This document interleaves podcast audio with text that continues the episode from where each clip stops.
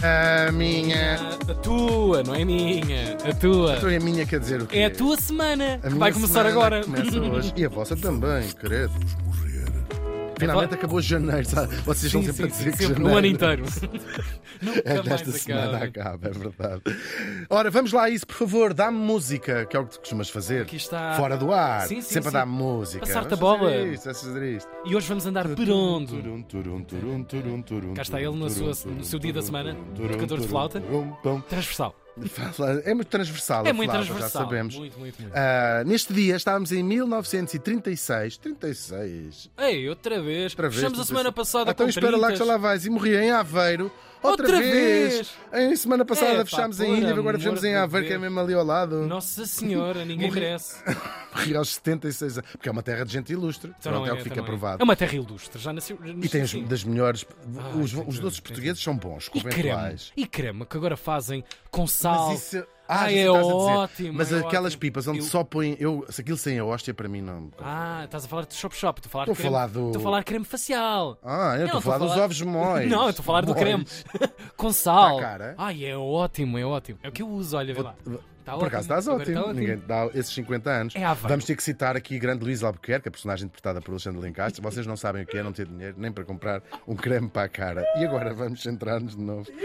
Por neste dia, em 36, para recapitular, em 1936, morri lá em Aveiro, aos 76 anos, falamos do poeta e filósofo português Jaime de Magalhães Lima, um homem muito awesome, muito incrível mesmo.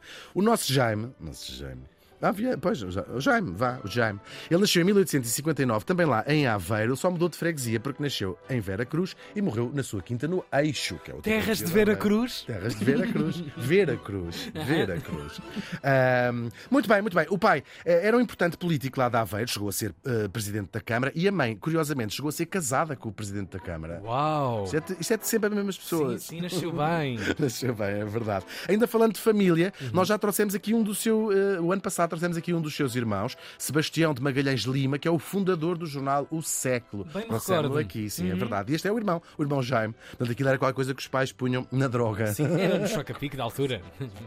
Porque, com o que é que se cortava as pastilhas que dava de manhã? Com calma, aquilo render mais. Só que eles pensaram, não, vamos cortar com... E começaram a experimentar com várias anfetaminas, são os Magalhães Lima, que levam, de facto, depois acabou por ser uma epidemia, as anfetaminas...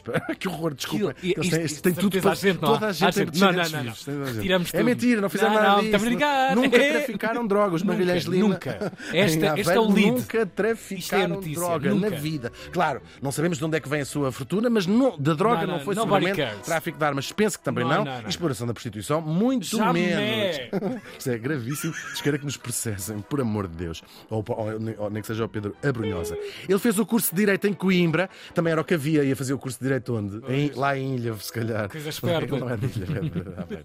E é lá que ele vai conhecer todos os famosos da geração de 70, de que o seu irmão Sebastião também fez parte. E o que é isso? Nós já falámos aqui, vamos ter que falar. A geração de 70, que também é conhecida como a geração de Coimbra. Não são pessoas nascidas na década de 70 do século XIX, mas gente que se torna famosa e que está em Coimbra nesta década dos anos 70. É um grupo de jovens que se vão cruzar todos na mesma altura na dita Universidade de Coimbra e que entre copos e esbórnias vão sempre ver mais. Sim. Vão dar também uma banadela gigante, alterar o panorama cultural de cá do Burgo, não é? Esta piolheira em que, cito um deles, o Eça de Queiroz, não há um lugar decente para se roer uma perna de perdiz e beber uma taça de champanhe depois das 2 da manhã. Assim definiu. E continua. Na altura era Lisboa. Assim definiu assim o Eça de Queiroz, que se adoravam chamar piolheira ao país, claro. Quem eram esses nomes, esses miúdos? Eu não vou fazer mais, não quero fazer de name drop, portanto vou só dizer 4. Antero de Quental, Eça de Queiroz, o Oliveira Martins e o Ramalho Ortigão. Nós já percebemos mais ou menos o que é que isto trata. A coisa começa com uma questão universitária, também já trouxemos aqui. Questão, a chamada questão Coimbrã. Coimbrã.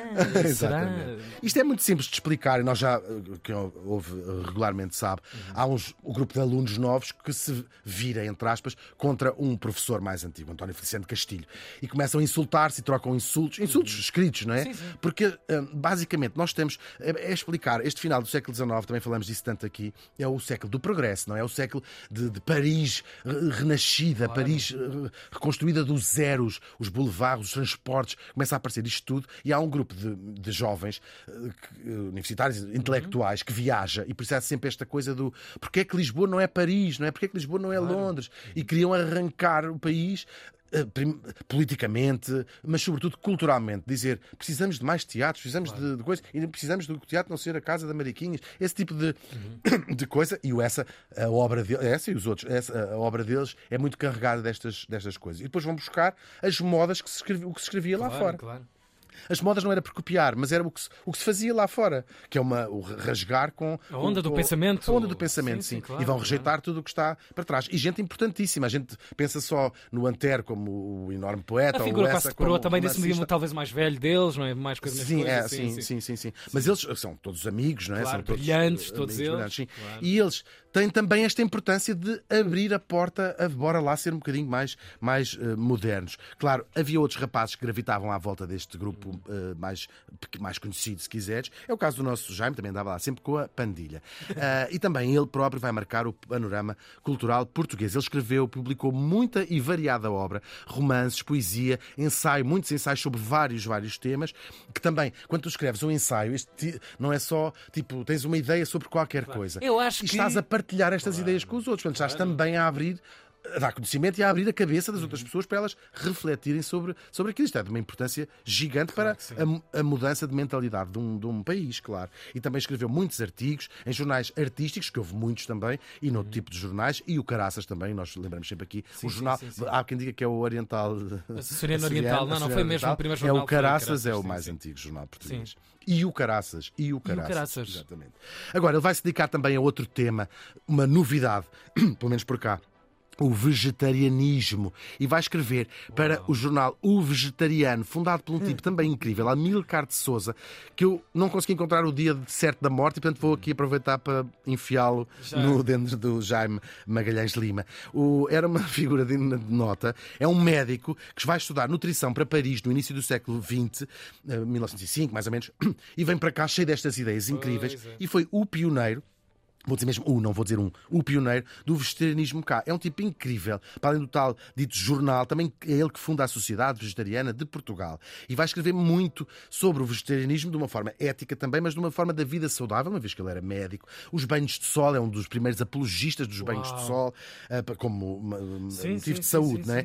É adepto também de uma coisa incrível que temos que voltar a trazer, o pedestrianismo. São caminhadas, mas competitivas. Caminhadas, andar a pé, tal. Às vezes faziam-se por apostas. Eu aposto que tu não consegues ir a Fátima. E o outro, como isto foi em 1905, disse não, até não, ainda não aconteceu nada. Posso ir à Covadaria, a Fátima não posso ir. Não me leves para aí, E Nossa Senhora disse, esperem aí que eu já... E depois aconteceu em 1917 aparecer. Como a lebre e a tartaruga, tal e qual foi a mesma coisa. Uma história. Este pedestrianismo é muito engraçado. Era uma moda que já vinha desde o século XVIII em Inglaterra e depois é o seu auge no século XIX. O Amílcar ainda deu uns passeios valentes, fazia assim umas caminhadas épicas. Adoro. É mesmo incrível. Nas caminhadas ele ia vestido, acho eu, nunca o vi.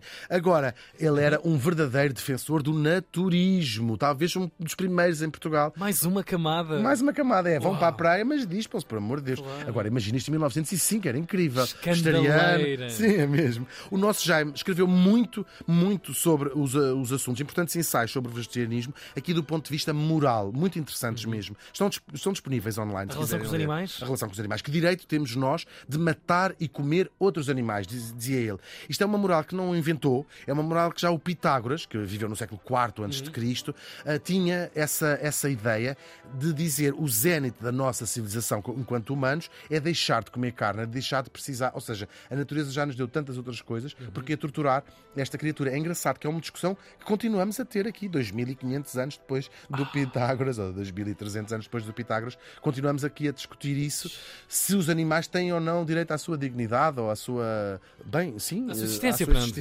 Sim. Em boa verdade. E ele diziam eles, estes defensores, só os animais é que têm o direito de se matar uns aos outros por não terem esta tal civilização. Não deixa de ser uma espécie de especismo, mas aqui no bom sentido.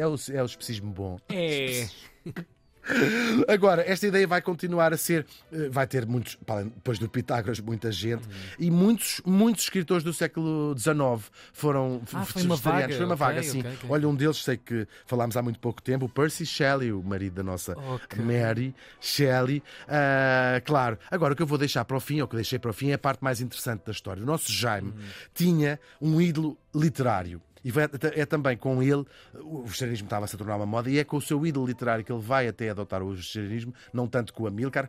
Juntam-se os dois na mesma altura para fazer. Sim, e quem era o seu ídolo literário? Nada mais, nada menos do que o escritor russo Leo Tolstoy. E então o que é que faz o Jaime Magalhães Lima? Põe-se a caminho e vai-lhe bater à porta à Rússia, sim, à sua famosa casa de inverno, Yasnaya Poliana, que já todos ouvimos este nome, não é?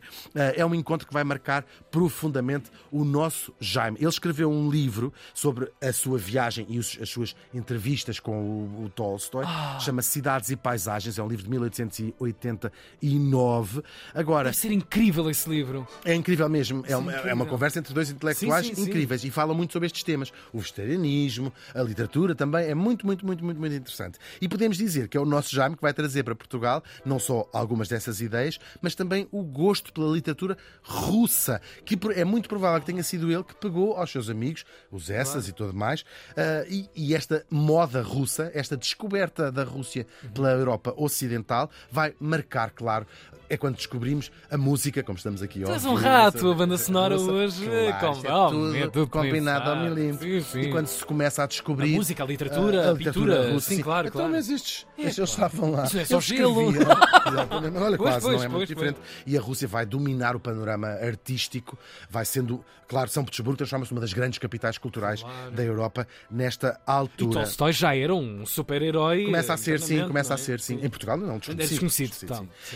Agora, claro, isto é um daqueles casos em que conhecer o ídolo não o desiludiu, e ainda bem, pelo contrário, até contagiou. Procurem fotografias do Jaime de Magalhães Lima, lá está ele, de longas barbas, muito parecidas com a do Tolstói, que podemos imaginá-lo ao volante do primeiro automóvel de Viseu, de Aveiro, aliás, que foi o seu. E foi lá em Aveiro, precisamente, que ele morreu na sua quinta, no Eixo. Quem tiver interesse, claro, muitas das suas obras, eu tenho direito todas, estão em domínio público na internet, e também acho que podemos celebrar a sua vida destes pioneiros, de outra maneira, que é irem dar um grande passeio a pé, todos nus, a comer uma maçã. O Jaime de Magalhães Lima morreu faz hoje 88 anos.